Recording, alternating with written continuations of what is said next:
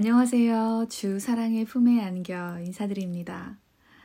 오랜만에 거실 창밖을 내다봤습니다. 앞에 가지런히 서 있는 나무들. 주 사랑의 품에 안겨에 자주 등장했던 나무들을 오랜만에 쳐다봤습니다. 11월에 모든 잎들이 떨어졌고 3개월 남짓 지났습니다. 나무들이 12월과 1월을 지날 때에는 굉장히 메말라 보였습니다. 앙상하게 나뭇가지만 남아 있었습니다. 그런데 입춘이 지난 2월의 나뭇가지는 마냥 앙상하고 메말라 보이지만은 않습니다. 잎사귀는 아직 없으나 곧 찾아올 봄을 준비하는 것처럼 보였습니다. 새로운 잎사귀를 만들기 위해 준비하는 나무들에게서 생기가 느껴졌습니다. 저는 봄이 무척 기다려집니다. 처음 경험할 봄 캠핑도 기대가 되고 작년에 아름다운 벚꽃을 감상할 수 있었던 집 근처 공원에 다시 갈 생각에 설레입니다. 설레이다. 이 표현을 오랜만에 써본 것 같습니다. 우리 모두 오늘도 우리를 만나주실 주님께 설레었으면 좋겠습니다. 오늘의 주제를 소망이 보이지 않을 때라고 정해봤습니다.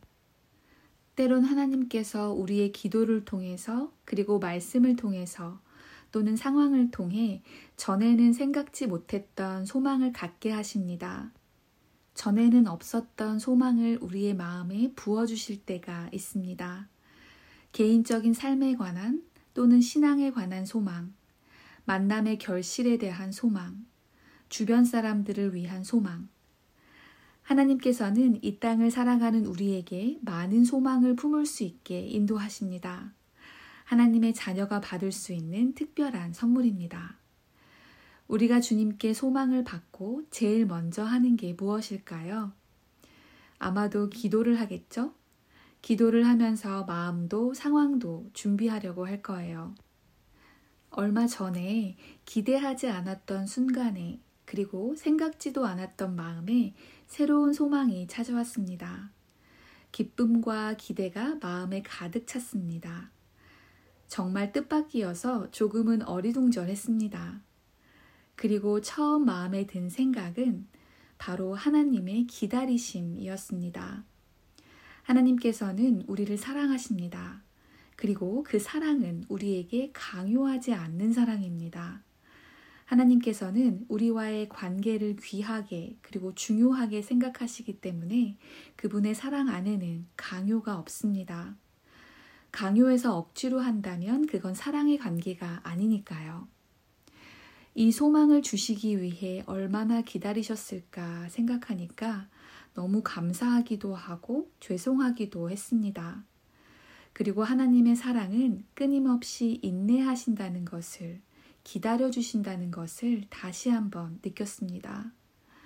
하나님의 인내하시고 친절하신 사랑에 대해 다시 한번 생각해 봤습니다.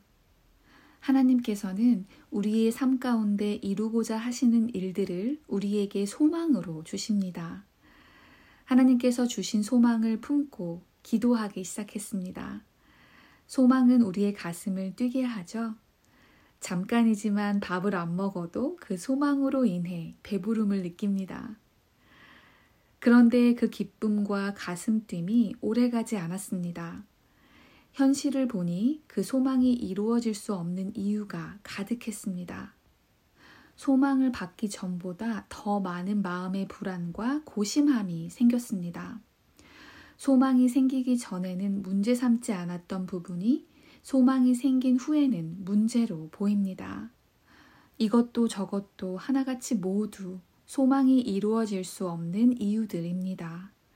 아무리 생각해도 현실적으로 불가능합니다. 주님께 받은 소망이 이젠 부담으로 바뀌었습니다. 주님 앞에 섰습니다. 주님, 제가 왜 이럴까요? 소망을 주셨는데 저는 감당이 안 됩니다. 속상하고 화나고 그리고 죄송한 마음까지 마음이 복잡하고 기쁨과 감사가 제 마음에 없습니다. 주님께서 이런 마음을 주셨습니다. 딸아, 내가 너에게 소망을 주었단다. 그러므로 그 소망은 너가 아닌 내가 이룰 일이란다. 너의 현실만 보면 당연히 그 소망은 이루어질 수 없다. 나도 잘 알고 있단다. 하지만 나는 너의 전능하신 여호와이시다. 나에게 불가능한 일은 하나도 없단다. 그러니 현실에서 눈을 들어 나를 보렴. 모든 것을 이루었고 지금도 이루고 있는 나를 믿고 나의 언약을 믿으렴. 내가 너의 삶 가운데 아름답게 만들어갈 일들을 기대하렴. 절대로 내가 너에게 준 소망을 놓지 마렴. 로마서 4장에서 그의 믿음으로 의롭다 칭함을 받은 아브라함 이야기가 나옵니다. 하나님께서 70살이 넘는 아브라함에게 아들을 주겠다고 약속하셨습니다. 그의 아내인 사라도 나이가 많아 아이를 가질 수 없었고 그 부부는 원래부터 자녀가 없는 불임이었습니다. 그런데 하나님께서 언약을 주셨습니다. 아브라함은 아들을 낳을 것이라는 소망을 하나님께 받았습니다. 그리고 20년이 넘는 시간을 기다렸습니다. 하루하루 더 늙어가는 자신과 아내를 보며 불가능함이 점점 더 커져가는 상황 속에서 아브라함이 어떻게 소망을 버리지 않았는지 18절에 나옵니다. 바랄 수 없는 중에 바라고 믿었으니 바랄 수 없는 중에 바랬다고 합니다. 영어 성경에는 He believed in hope against hope 라고 나와 있습니다. 소망에 대항해서 소망을 품다 라고 번역할 수 있을 것 같습니다. 첫 번째 소망은 현실을 봤을 때 품는 소망입니다. 그리고 두 번째 소망은 하나님을 바라봤을 때 품는 소망입니다. 소망에 대항해서 소망을 품다. 그리고 하나님께서는 소망을 버리지 않고 끝까지 믿었던 아브라함을 의롭다 하셨습니다. 그가 백세나 되어 자기 몸이 죽은 것 같고 사라의 태가 죽은 것 같음을 알고도 믿음이 약하여지지 아니하고 믿음이 없어 하나님의 약속을 의심하지 않고 믿음으로 견고하여져서 하나님께 영광을 돌리며 약속하신 그것을 또한 능히 이루실 줄을 확신하였으니 그러므로 그것이 그에게 의로 여겨졌느니라. 소망과 믿음은 정말 밀접하게 연결되어 뗄래야 뗄 수 없는 관계인 것 같습니다. 믿음이 있어야 앞으로 장차 일어날 일들, 하나님의 시간을 기다릴 수 있습니다. 그리고 그 믿음으로 인해 하나님께서 이루실 그 일들, 즉, 소망은 더 굳건해집니다. 반대도 마찬가지입니다. 소망이 없다면 믿음도 없습니다. 믿음은 바라는 것의 실상이요, 보이지 않는 것의 증거입니다. 우리가 받은 소망이 아직은 보이지 않으나 그것이 언젠가는 우리에게 보일 것이라고 믿는 것이 믿음입니다. 제 마음의 소망이 다시 되살아났습니다. 하나님께서 주신 소망은 하나님께서 이루실 하나님의 약속이라는 것을 이해하고 받아들입니다. 그리고 하나님을 의심하지 않고 약속하신 것을 능히 이루실 줄을 확신합니다. 여러분도 저도 우리가 받은 소망이 흔들릴 때마다 내가 현실을 보고 있는지 아니면 하나님을 보고 있는지 생각해 봤으면 좋겠습니다. 소망이 흔들릴 때마다 지킬 수 있는 믿음을 주시라고 기도하면 좋겠습니다.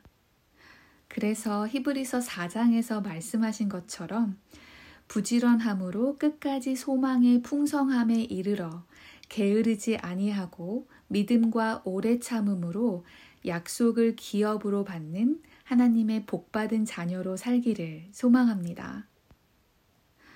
오늘따라 유난히 주님의 사랑이 더 크게 느껴집니다. 그리고 제가 얼마나 축복받은 사람인지 깨달아집니다.